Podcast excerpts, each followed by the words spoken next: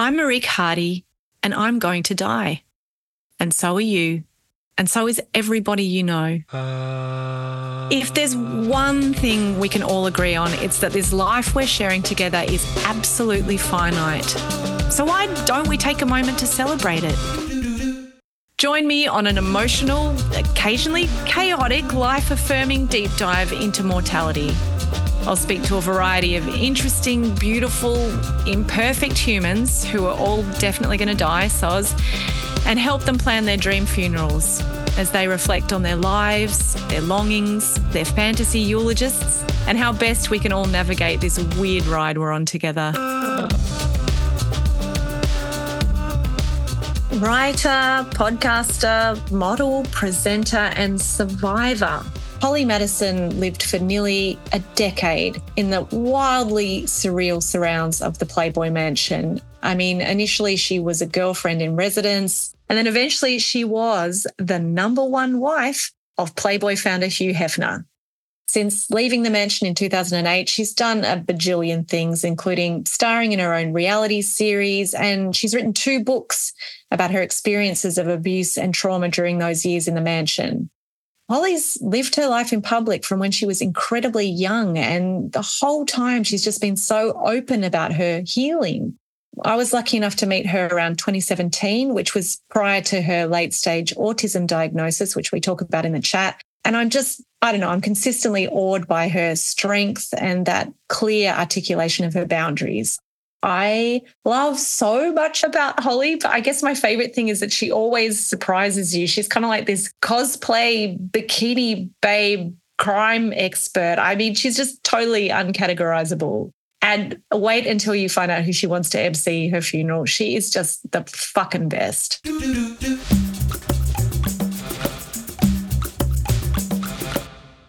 How do you feel about death and dying? Is it something that comes up on your radar very often? Do you think about it much? I feel like it does. I'm very into like past life regression and anything spiritual and I live in a haunted house. I love going to haunted places. I love all that kind of stuff. So it's not something I'm weird about or I'm afraid of. I always feel like when it's my turn to go, I hope it's just not painful. I hope I'm old and I'm in like a peaceful, you know, painless setting, but I'm not afraid of death itself. You know, I feel I feel okay about it. What do you think ghosts are? Do you think they're spirits? Do you think they're energies? I think it could be a couple things. I think it could be, yeah, spirits. I also think it could be like an energetic imprint. Like lots of times people, when they're in a haunted place, they'll see like a repeat of something. They call it stone tape theory. It's almost like something in the, whether it be like a brick or a stone or something, it kind of records energy in a way that we don't understand yet. So different people will kind of experience the same thing. Like I could be sitting here in a room and out of the corner of my eye, I would see the same person like walking you know, at different times, but it's always the person looks the same and it's always the same thing. So people feel like when that kind of phenomena happens, that at least the popular theory is that it's just some kind of energy imprint that we don't understand yet. I'm hoping that, you know, I mean, I think it's really important to talk about death because it is one experience that we all share. It's a universal mm-hmm. experience. I keep thinking about that scene in Barbie where she says, Do you guys ever think about dying? Yeah. Do you think people underestimate you as a, you know, former Playboy model? Do you think people dismiss you in a way that is to their own detriment. Yeah, I think a lot of people want to disqualify, you know, both men and women, they just want to disqualify other people so they can feel better than other people. And I think uh kind of lowest common denominator easy way to disqualify somebody is to look for anything that could be kind of put in the slut shaming category or anything like that. I think it's just some people's easy way to like put somebody beneath them. There's so much, I mean, there's so much we could talk, there's so much we could talk about in terms of your life growing up in public, uh, in the Playboy Mansion, on television. And I would say at this stage, your life has probably been more in the public eye than not. Does that feel true to you? Yeah, I think so. Even when I moved into the mansion, I didn't really, like, I wanted to get into the entertainment industry, but I didn't think anyone would really care that I was there. You know, there were six other blondes living at the house, countless other playmates. And I thought, you know, maybe one day I'll make something of myself and people will, when they look back at my story, this will be a little piece of it, a little curiosity at the beginning, kind of this crazy thing I did in college. But I was surprised at how quickly just living at the house and being one of his girlfriends like became my identity in everyone else's eyes. And that kind of became this really daunting thing. So even before the TV show started, I feel like I was under a microscope a little bit. And that all started when I was 22 and I'm 44 now. So it's been like the perfect halfway point of my life. you talked about how happy you are for Britney Spears to be doing her own thing in public mm-hmm. and kind of mm-hmm. be slightly liberated from who we expected her to be. And how do you think women in the public eye are held in terms of that perception? So people go, that's well, kind of like what you were saying, that's Holly. She lived in the Playboy Mansion. That's who she is. Do you feel like it's been tough for you to break out from that perception? Oh, for sure. Absolutely. You know, I feel like not only public perception, but an industry perception too. You know, people don't want to hire you for roles or things if you're so synonymous with something else. Or I feel like I was considered so brand unfriendly for the longest time because I was so synonymous with another brand, which happens to be like an adult brand that sometimes people don't want to be involved with. So it definitely was more than what I bargained for as far as, you know, not being really a great start in the industry. Of course, I've managed to like make lemonade out of lemons and like make something of it for myself, but it really wasn't helpful in the way I thought it would be or that maybe other people would assume. You know, a casting director wants to feel like they're making their own discovery. They don't want to pick somebody who's like thought of as a kept woman and synonymous with a controversial brand. I mean, what I love about you, apart from myriad things, is that you do contain mm-hmm. multitudes. I mean, you've got that you said adult industry, but there's such a beautiful sense of, and I mean this in a beautiful way, that childlike, your love of Disneyland yeah. and dressing up and all like all that sort uh-huh. of stuff coexists within you, which is so great. Yeah, for sure. So we're going to talk about your dream funeral over the mm-hmm. course of mm-hmm. this chat. We'll ease our way into it. What makes a good funeral, do you think? You know, I haven't been to too many. The most recent one I went to was when I was married. My mother in law passed away, and my husband, my ex husband, he throws events. So he was able to do this really cool thing at the Hollywood Forever Cemetery that was very much like a party and a gathering. And it's what his mom would have wanted. You know, she loved his festival. She loved being the center of attention. So it was so perfect for her. I'm kind of the opposite when I think about my own funeral. When I think about my own funeral, it makes me kind of like, embarrassed. Like it's one of those things that's like embarrassing for no reason. Like, oh my God. Like I even though I won't be around to experience it, it's like, oh, I don't want all this attention right now. Like I just want it to be this little small thing with just like the closest people in my life and whatever's meaningful to them. I don't even want like a traditional service where people feel like they have to get up and speak if they don't want to. I would love, I do want to be buried at the Hollywood Forever Cemetery. I would like a really cool headstone and something that's kind of fun for people to visit if they're interested in me or know anything about me there's a woman who played Vampira. Her name's Maila Nurmi. She's buried at Hollywood Forever, and her headstone is so cute. It's a little caricature of her as Vampira engraved on there. And people go to her grave and they leave little trinkets and little vampire teeth and stuff. And it's so cute. And I love stuff like that. But as far as the actual gathering, when I think about it, I feel like, oh, that's so embarrassing. Like, I don't want a big deal. what about, I mean, maybe your spirit's going to be there, speaking of ghosts as well. So maybe you will be there, but you won't be there even more embarrassing. I don't know why it's embarrassing to me. It's a perfect example of things that are embarrassing for no reason. You talked about your mother in law, you know, she loved being the center of attention and mm-hmm. she would have loved. Often they say about funerals, the saddest thing is that the person who would have enjoyed it the most is the person who can't be there, which is a yeah. case for, for why we should celebrate people while they're alive. Absolutely. Just speaking about that embarrassment, do you get embarrassed at like birthday parties or being the center of attention in terms of that? I feel like it's been so long since I've had a traditional birthday party. It's usually something more low key, just with loved ones. That's usually what I prefer. I'm trying to think the last time, last time I had like a public birthday party, it was probably like around, you know, 11 or 12 years ago. I was filming for my show at the time. It was like at a big nightclub in Vegas. So that was kind of fun. I was used to doing stuff like that at the time. That was back when like people would be booked and paid a ton of money for like random nightclub appearances. So I was kind of doing that once a month anyway. And this was just like the birthday version. So that didn't feel weird, but I definitely, it's not something I need in my life now. I prefer like just a small gathering or just like a day doing something fun with loved ones. Introverted extroverts represent, mm-hmm. you know, I, I, I see you. You and I met actually in 2017, mm-hmm. which was the year Hefner died. And don't worry, mm-hmm. I'm not going to talk about him much because fuck that, fuck that guy. Yeah. we had lunch not long after he died, and I remember like, because I'm an earnest little dude, I'm like, Holly, are you mm-hmm. okay? Like, do you want to talk yeah. about? It? And you're like, and you were like, yeah, I'm fine. But you feel like you copped a lot of public criticism for people saying, why didn't you show more emotion when you were like mourning? Mm-hmm. Like, why didn't you offer a giant gesture of mourning? And you've spoken, like, I think quite eloquently about Thanks. that. How did it feel for you processing that in your own way and then people expecting you to grieve in a public way? Well, at the time, you know, Instagram was the dominant form of social media and everybody expected like an Instagram post because people love to do that. Like when celebrities die, if they're a fan of that celebrity or if they knew them well, or even if they just had like a passing encounter and took one photo with them, people like to post as if they knew that person so well and oh my god what a loss which is nothing wrong with that it's nice but then it becomes this kind of weird expected thing that people are expected to do and i think it's so strange because i'm very much somebody who will mourn in private like even recently i had a dog get hit by a car and passed away and even though the dog used to be very much a part of my social media i just didn't say anything about the dog until years later because for me it's just easier to talk about after there's more time and distance and you're not really in that sad place anymore.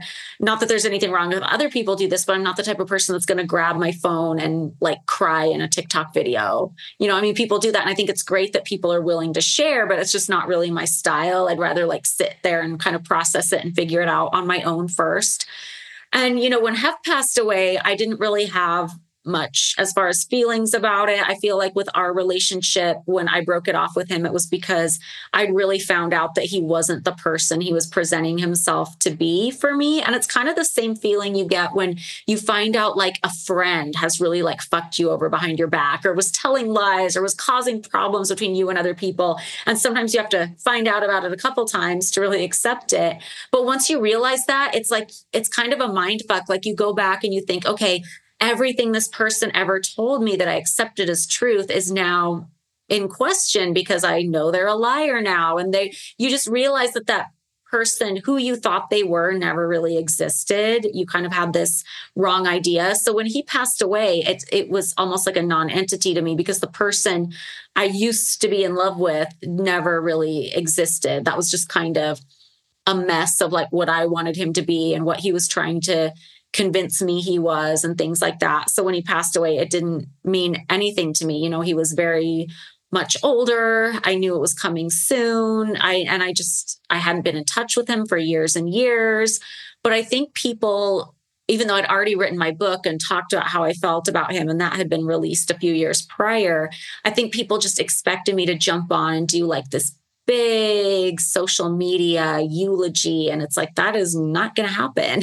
And it's also weird to me because, yeah, I didn't have feelings about his death, but what if I had? Like, what if I was really going through it and really suffering and people are like, the angry social media mob with their pitchforks and torches like you need to post now. What's wrong with you? And it's just gross i feel like. I don't think anybody should be expected to do that. I feel like if i lost a family member or somebody really close to me the last thing i would want to do is run to social media. And i'm not judging people when they do that. That's a very valid way of processing things or like paying tribute to a loved one. But i feel like i wouldn't even be in a good headspace for years to be able to even think about what I would want to say or think about, you know, what would be appropriate. I read this story recently about a famous soccer coach, which is clearly out of my realm of expertise already, but he announced that he was dying of, I think, pancreatic cancer. Mm. And one of his ex partners from years ago, who obviously had a tumultuous relationship with him, did a post where she said, not a good person. Oh, while he was still alive, she was like, she was like, you all expect me to say something. I'm not going to say anything because yeah. he wasn't a good person. Which unfortunately she deleted. But I was like, that's fucking great that you feel like she wasn't going to wallpaper over their relationship. He obviously caused her a lot of pain, mm-hmm. and I thought that was kind of her speaking her truth, which was really bold. Yeah, absolutely. I think it's so weird that people expect a certain reaction and that your reaction to something like that has to conform. It's so strange to me. Have you written a will? I do have one. Yeah. I, um, when I had kids, I did all that. How did it feel writing a will? Does it feel like it, does it make death feel more real? Not really. It just kind of felt like a relief because it made me feel like everything would be in good hands. Everything would go to my kids. A lot of my stuff has been in a trust for my kids for the past I mean, my youngest is seven, so for that long. And I just like knowing that everything's kind of in place and that they won't have to be bothered with, you know, kind of sorting through that. Everything's done. So for me, it felt more like a relief and I was happy to be doing it. I think it's such an important symbolism and ritual in grief is so important. Mm-hmm. I was going to ask you, what do you think constitutes a good death? I think an ideal death would not be being in pain, knowing far enough in advance you were going to die that you got to fit in your bucket list things that you hadn't done yet and spend time with your loved ones and kind of tie up loose ends. I think that would be ideal and preferably at an old age. Do you have a bucket list of that? I mean, you've accomplished a lot. What more do you want to do? I, every year I come up with new goals. I just last month finished my vision board for this year. I mean, I want to go to Scotland as far as travel goes. There's different like career goals and things like that. I don't necessarily love sharing them though, because I feel like the pressure's on. Like people are always like, when I talk about my vision board, oh, I want to see it. Can we see it? Can we see everything you put on there? I'm like, no, because there's so much pressure. Like if I don't finish it by the end of the year, then it's like, you don't need to know. I love hearing that. And also hearing, you protecting yourself like when your dog died or when Hef died and, and feeling because you are someone that people would see from the outset who, you know, you make TikToks, you make Instagram, mm-hmm. you you live a very public life.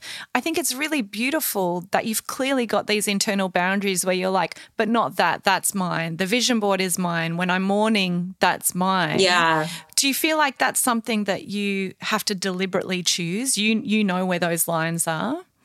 Absolutely. I think that's so helpful. You know, during the pandemic, I started a YouTube and a TikTok, and I feel like making that kind of content was the first time I was ever really able to be like authentic and like the real me in front of camera and really connect with people. But I do have really strong boundaries with like the things you listed and also my kids. I'll talk a little bit about what my kids are doing or what my experience is. Or sometimes I'll post a picture of like activities we're doing. You'll see like the back of their heads or maybe their hands or something, but I won't ever show their faces. I won't ever give out any information as far as like I split my time between two cities. I won't even tell people like the dominant city that they're in or where they go to school or anything like that. I keep them so private. I used to post pictures of them when they were really little, but around the time they got to be about preschool age, that just didn't feel like the right thing for me anymore. I didn't really feel as safe because, you know, they're out in the world a little bit now. You know, they're at school. I'm not with them all the time. So no more pictures of the kids and i'm just very fiercely protective of them. So i think especially if you want to put yourself out there on social media and be as authentic as you can it definitely helps to have those boundaries drawn in the sand. So you can be like okay everything but that one of the joys in getting to know you, both your public output, like you said, as a podcaster and YouTube and maker and writer, I think you're a woman who has something really important to say given your lived experience, is that you've been learning about yourself in real time. You talked about being mm-hmm. in the mm-hmm. mansion at 22 and now you're 44. You were diagnosed, I would say, quite late in life, probably not late in life for women because there's yeah. you know, a delay in, di- in diagnosis as neurodivergent. And I think that diagnosis has given you a language in which to really articulate things that people were criticizing you for in the past in terms of like lack of eye contact or things that you were finding complex. Do you wish that you'd known all those things about yourself sooner, including the introversion and stuff like that? Do you wish that you'd known that beforehand? I think it would have been incredibly helpful, but I can't even imagine how different my life would look now. I mean, if I would have known that about myself in my 20s, I probably would have been adjusting my behavior even more. Like, I mean, autistics always tend to mask as much as they can to like fit in. And I learned to do that. I think the most, like the first time I was really successful at it was when I was working at Hooters before I moved into the mansion, because they kind of give you not a literal script, but they kind of give you like a vague script of how you're supposed to act as a waitress at that restaurant. And of course, as you're serving tables, there's only like certain things you would say to a table you're serving or certain a limited amount of time you would spend at each table. So it was a very easy thing to master. But I think if I would have known I was neurodivergent and caught on to the fact that I'm not really making eye contact or my face isn't as expressive as people would like, I I feel like my life would have been so different. Like I might have succeeded at things I wanted to do but because I didn't succeed at those things when I was in my 20s, it led me down this other path, which in the end, you know, maybe it wasn't always pleasant the whole way through, but it's been very rewarding in the end. So I can't really say I'd change that, but I think I would have tackled life very differently had I known. So we're going to go back to your funeral. So Holly Madison's died. We're all very sad. And you've talked a little bit about your funeral plan, which I think is really interesting, is that you, you find it embarrassing that there'd be, mm-hmm. you know, a mm-hmm. big thing. but do we have like, what's the funeral? Is it going to be church? Is it Vegas? Is it Disneyland? Like, where do you think your funeral will take place? Well, if somebody would let me have the first ever funeral at Disneyland, I would jump on that, but I don't think that's a thing. So I want to be buried at Hollywood Forever Cemetery. I love that cemetery. I mean, I love Vegas. Vegas is my hometown, but there's no interesting cemeteries here. I love a beautiful cemetery. I'm kind of a cemetery tourist and that one in Hollywood, it's very beautiful. There's like a lake, there's all these really interesting headstones, a lot of interesting people buried there. So it's definitely where I want to be. And I don't even want, like, they have a chapel on the grounds, but I don't even want a service like that. I just kind of want like, something quick. I mean, people can linger as long as they want, but like a picnic around my gravesite would be cute, something happy. I used to go, when we lived closer, I used to take the kids there all the time because their grandmother's buried there and she has a big statue there and everything. So I would take them for picnics and stuff. And you want to know something gross? Somebody actually took pictures of me and my kids there and it was like published in a tabloid. And first of all, I'm so anti pictures of my kids getting out anyway that it makes me angry. I feel like it should be illegal to publish photos of other people's kids unless you have written consent from the parent.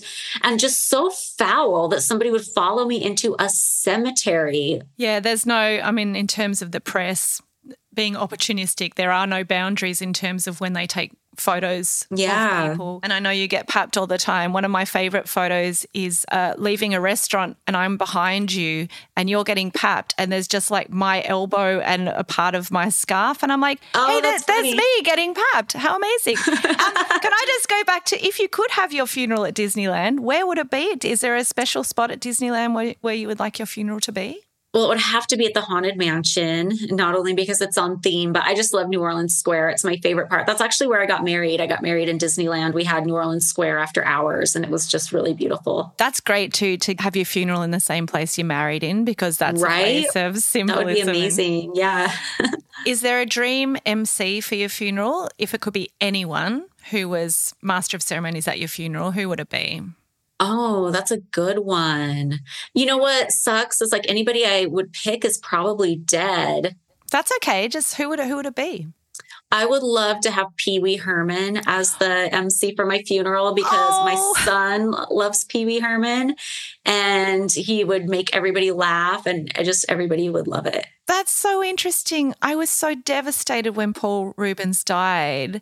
Girl, me too. I love him. My boyfriend loves him. Pee Wee Herman was like my first crush actually when I was really, really little and would watch Pee Wee's Playhouse because I thought it was so cool. And like it kind of makes sense because if you look at like who I've dated, it's always been people who like have a really crazy house or like have built like a really crazy world through their work or whatever. And that was kind of Pee Wee. Like I thought he really had it going on with that playhouse.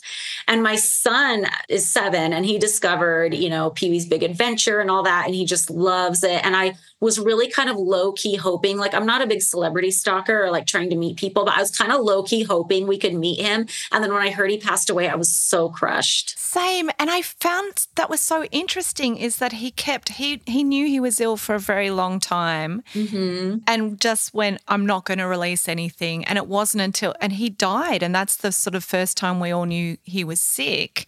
I guess I'm interested in interrogating that with you for a moment, given mm-hmm. what you've said about public and private it. If you knew that was happening, do you think that was something, would be something that you would announce in order to, I guess what we miss with Paul not saying that is that we couldn't say, we love you and thank you. And he missed all of us pouring that love out for him. What do you think that your choice would be in that position?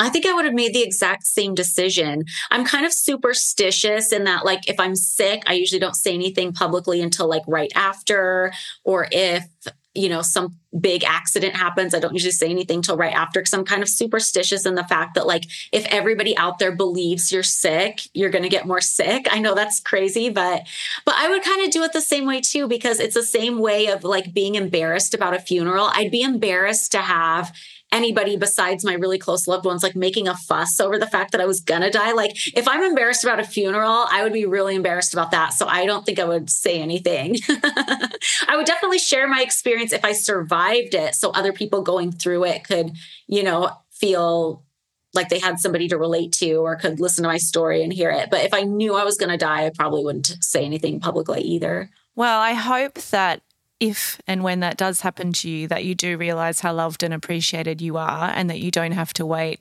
until that point that people can pour that love and affection out for you. Oh, thank you. You too. Because this podcast, I mean, it is about death and dying, but it's also about living and mm-hmm. surviving mm-hmm. as well, because those things are, are, are all part of the experience. So I guess I have a question about coping with regrets because you've been so generous and open about speaking about some really traumatic moments in your life, mm. about living in abusive relationships and about bullying and speaking out to power.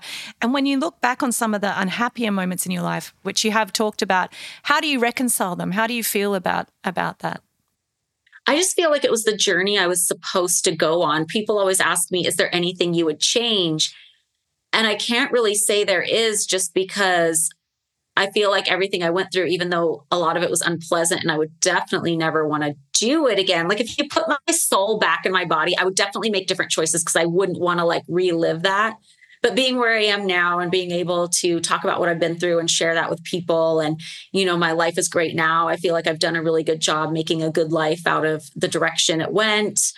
And so I wouldn't really change anything. Sometimes I think I wish I would have been able to like speak up for myself and advocate for myself more. But then I also think, well, I wouldn't have lasted there. And that'd be the same thing as like never going, kind of. So if I was going to pick something really little that wouldn't be like a huge butterfly fly effect in my life that I could do, it'd be take more pictures because I love having receipts, collect more evidence. I mean, I did a pretty good job. Like I have I took so many pictures there on my little disposable camera, and I have like scrapbooks and scrapbooks of things. But still, even as Bridget and I go through on our podcast talking about things we did and things behind the scenes, I still wish I had even more just to share with people. So that's a little thing I would change. But that's interesting. You said as evidence and not as as memories. So what you're saying is that you want proof as opposed to things to look back on fondly, right? 100% because there's so many people from the day I came out with my story, just all these Playboy loyalist people who want to accuse me of lying. And I have a lot of evidence, but I wish I had even more. How do you feel about? I mean, do you lie? I mean, not maybe not lie awake at night, but do you think of ways to? Do you, do you just go, fuck it, you don't believe me, that's your problem? Or do you keep generating and churning ways that you wish that you could prove that it was true? I think people who really listen to my story understand that it was true. I don't think it's necessarily people in the general public that are like, oh, she's lying. It's just these people who are still like stuck, who are involved in the Playboy world and they're still stuck in that cult mentality, or maybe they didn't have the same experience as me. And they still so identify with like the idea that they were a playmate 20 years ago and like that was their glory days, which is fine but they can't even tolerate somebody else coming out and saying some that they had a bad experience because they think it like reflects poorly on the one thing they identify so much with. And I just think it's so gross. And so many playmates, even who are older than me, and I kind of have this mistaken way of thinking, you know, that when people are older, they should be wiser about this kind of thing. But so it's just really disappointing that people aren't. And it's so dismissive as well to say, well, that was my mm-hmm. experience, so no one else's could be any different. Like we have to exactly. hold, hold, that space. Yeah. Mm-hmm. Okay, so we're we're gathered in the haunted mansion at, at Disneyland to celebrate the life and death of Holly Madison with with with Pee Wee Herman emceeing. Yeah. Oh my God, that would be amazing. We've already said it's a small, very small gathering mm-hmm. of family and friends. Very no fuss. Is there a dress code? No. Why not? You're such a sartorially elegant woman. Well, I really love a theme, so I would love it if people dressed up. But I just think the funeral's more for like who's left around, and I want everybody to be comfortable and having fun. That was one thing about my wedding too. When we did it, is it was like most people don't have a lot of fun at weddings necessarily. Like they go to other people's weddings and they think it's a chore.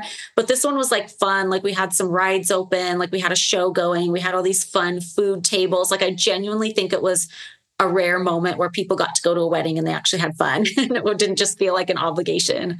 Did you have fun? Because that's often the thing when you organize things, mm-hmm. you're the one stressing out all the day. Do you did you have fun at your wedding? I definitely had fun. I do regret I didn't get to eat as much as I wanted Same. to, though. Right? Same. Your wedding looked fun. It looked so fun. It was so fun, but I planned that menu meticulously and I was yeah. so excited. I didn't, I ate two things. That was the only yeah. thing I regret. You don't have time to eat, especially if you do like an outfit change or something. And we had like this whole like gourmet grilled cheese table. There were like all these different themed tables of like really fun food. So I think I had a little bit of cake, but that was all I got. You're such a prolific and interesting podcaster and you know you talked about there's such an unfiltered element. It's it's you and your power. You've got the microphone. No one's managing you. No one's dictating what you should say. Do you feel like part of inhabiting that space was because you didn't have a voice, your own voice for so long and there's a power to you being able to express yourself the way you want? 100%. Like I would have never done a podcast if it had been under anyone else's control. I edit the whole thing. It's very important to me to have that control from start to finish and just be sure that it's Bridget's and my authentic voices. She always listens to it when I'm done with it and I make sure she approves it too. And, you know, we're just real proud of it. And it's so nice to be able to say what we're really thinking and really get across what we want to get across we're nearly at time, so I'm going to go through a few more funeral questions. Oh, that was fast. what song or songs do you want played at your funeral? Well, if it was in Disneyland, it would have to be like all Disneyland theme songs, like all the songs from Haunted Mansion, and Pirates of the Caribbean, and stuff like that. If it wasn't at Disneyland, I think what I like um, is Al Bowlly. He was an old singer from the 30s, and probably the song people would be most familiar with is one called Midnight, the Stars and You. It was the song that's played at the end of The Shining when they're looking at that black and white picture of Jack Nicholson and all the guests at the Overlook and it's just a very like like i love that era. I love 1940s music 1930s music but it's a very like not only is it like hollywood retro throwback which i love that whole era and that whole style but there's something about that music that's very eerie too. I don't know if it's just like the shining co- connection. They also would play it in the lobby of Tower of Terror at Disneyland. It's kind of this echoey, like eerie, like you're in this like old Hollywood ghost world. So I feel like that's probably what I want playing at my funeral. And now I've got this amazing picture in my head of Pee Wee Herman standing somberly next to your coffin as that kind of amazing song echoes through. Yeah. Or It's a Small World as the coffin slowly starts going right. down. so funny. the ground. Do you know, do you want to be, you want to be buried or cremated? You want to be buried in Hollywood? Cemetery? Yeah, I want to be buried, but I want my ashes buried because just the thought of my body laying there decomposing is really creepy to me. I'd rather just cut to the chase. I really hear you that you said at the start you just don't want to fuss. I find it really beautiful and engaging that you find the idea of your funeral embarrassing. So embarrassing. Who do you think will deliver your eulogy? I mean, probably one of my kids, I would think that's really that's beautiful as well. I don't know who my age or older will be left, so it's hard to say, but probably my kids. Do you think there's going to be a wake? And if so, I mean, I feel like we're at Disneyland now. I usually ask mm-hmm. people, is there a food and beverage service? Is yeah. it like, where, where it, what sort of food is served? Is it the same as your wedding? Is there like a cheese table and cake? Yeah, I would love fun gourmet versions of like childhood comfort foods. I think that'd be fun. And finally, you spoke about Vampira's grave and people leaving little trinkets and stuff like that. So I guess this is a two part question. So we've got your beautiful tombstone mm-hmm. in Hollywood where your ashes are buried and people can come and visit it. So my two part question is what what is written on your tombstone? What is your epitaph? And and what sort of things would it please you to have people come and leave on your grave? Well, other than name and date, I would just like it if it said beloved mother hopefully my kids feel that way about me. And as far as like headstone, I think if I were to kind of copy a headstone that exists, I love Jayne Mansfield has a headstone. She has two actually where she's buried. There's like a giant heart one, but she has like a, for some reason, she also has a headstone in Hollywood Forever, even though she's not buried there, which is weird. But it's a pink marble headstone with like hearts engraved on it. It's very like hyper feminine, coquette. So I would really love that. And as far as trinkets, I'd love it if people left like little My Little Ponies and or little Disney toys, things like that. Holly, that's uh, thank you so much for sharing. I mean, you're always so open and generous, and I couldn't be more grateful. I think you're the most extraordinary human being. I know how much you've fucking been You through too. and survived in your life, and sharing any time in the world with you is a real joy. So, from my heart to yours, thank you so much for making this time, and I'm so glad we're alive at the same time. Yeah, thank you so much. Like this was so much fun. It went by so fast. It was so amazing catching up. It's amazing. All you need to do is talk about the fact we're all going to die, and time I know. flies. Yeah, totally.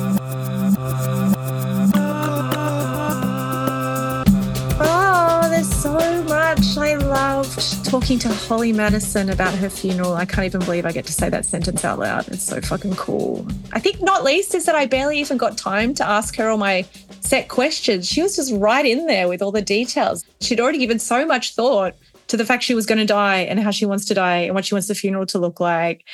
I mean, this woman has just lived a life and even with everything she's gone through, she's so generous and open and unguarded and non cynical in a way that's slightly unexpected given some of the body blows she's copped in her life. I'm really glad to have spoken to her that she's alive. I love her. Having conversations about grief can really stir up some unexpected feelings. So, if anything's arisen for you today as a result of something you've heard, please look after yourself. I fully acknowledge it's a privilege to talk about mortality in this way, and there are so many specific resources available as part of the show notes. So, look them up. Check in on how you're feeling internally, call a friend, take a walk, pat a dog, just trust yourself. It really would mean a lot if you'd consider supporting the show in whatever way you can. You do you, babe. You can subscribe to Marieke Hardy is Going to Die on Patreon. And signing up means you'll have a monthly newsletter, writing updates, Q&A. There's a whole community on there of people that I just adore. So please join. This wild and weird podcast is made by me, Marieke Josephine Hardy, and a team of fully golden hearts. Sammy Peterson, Darren Scarce, Camilla McEwen, Eamon Leggett, and Lauren Egan. Our beautiful podcast theme music is by my dear friend Lord Fascinator. And I'd like to give special thanks to James Milsom and Amelia Chappelow.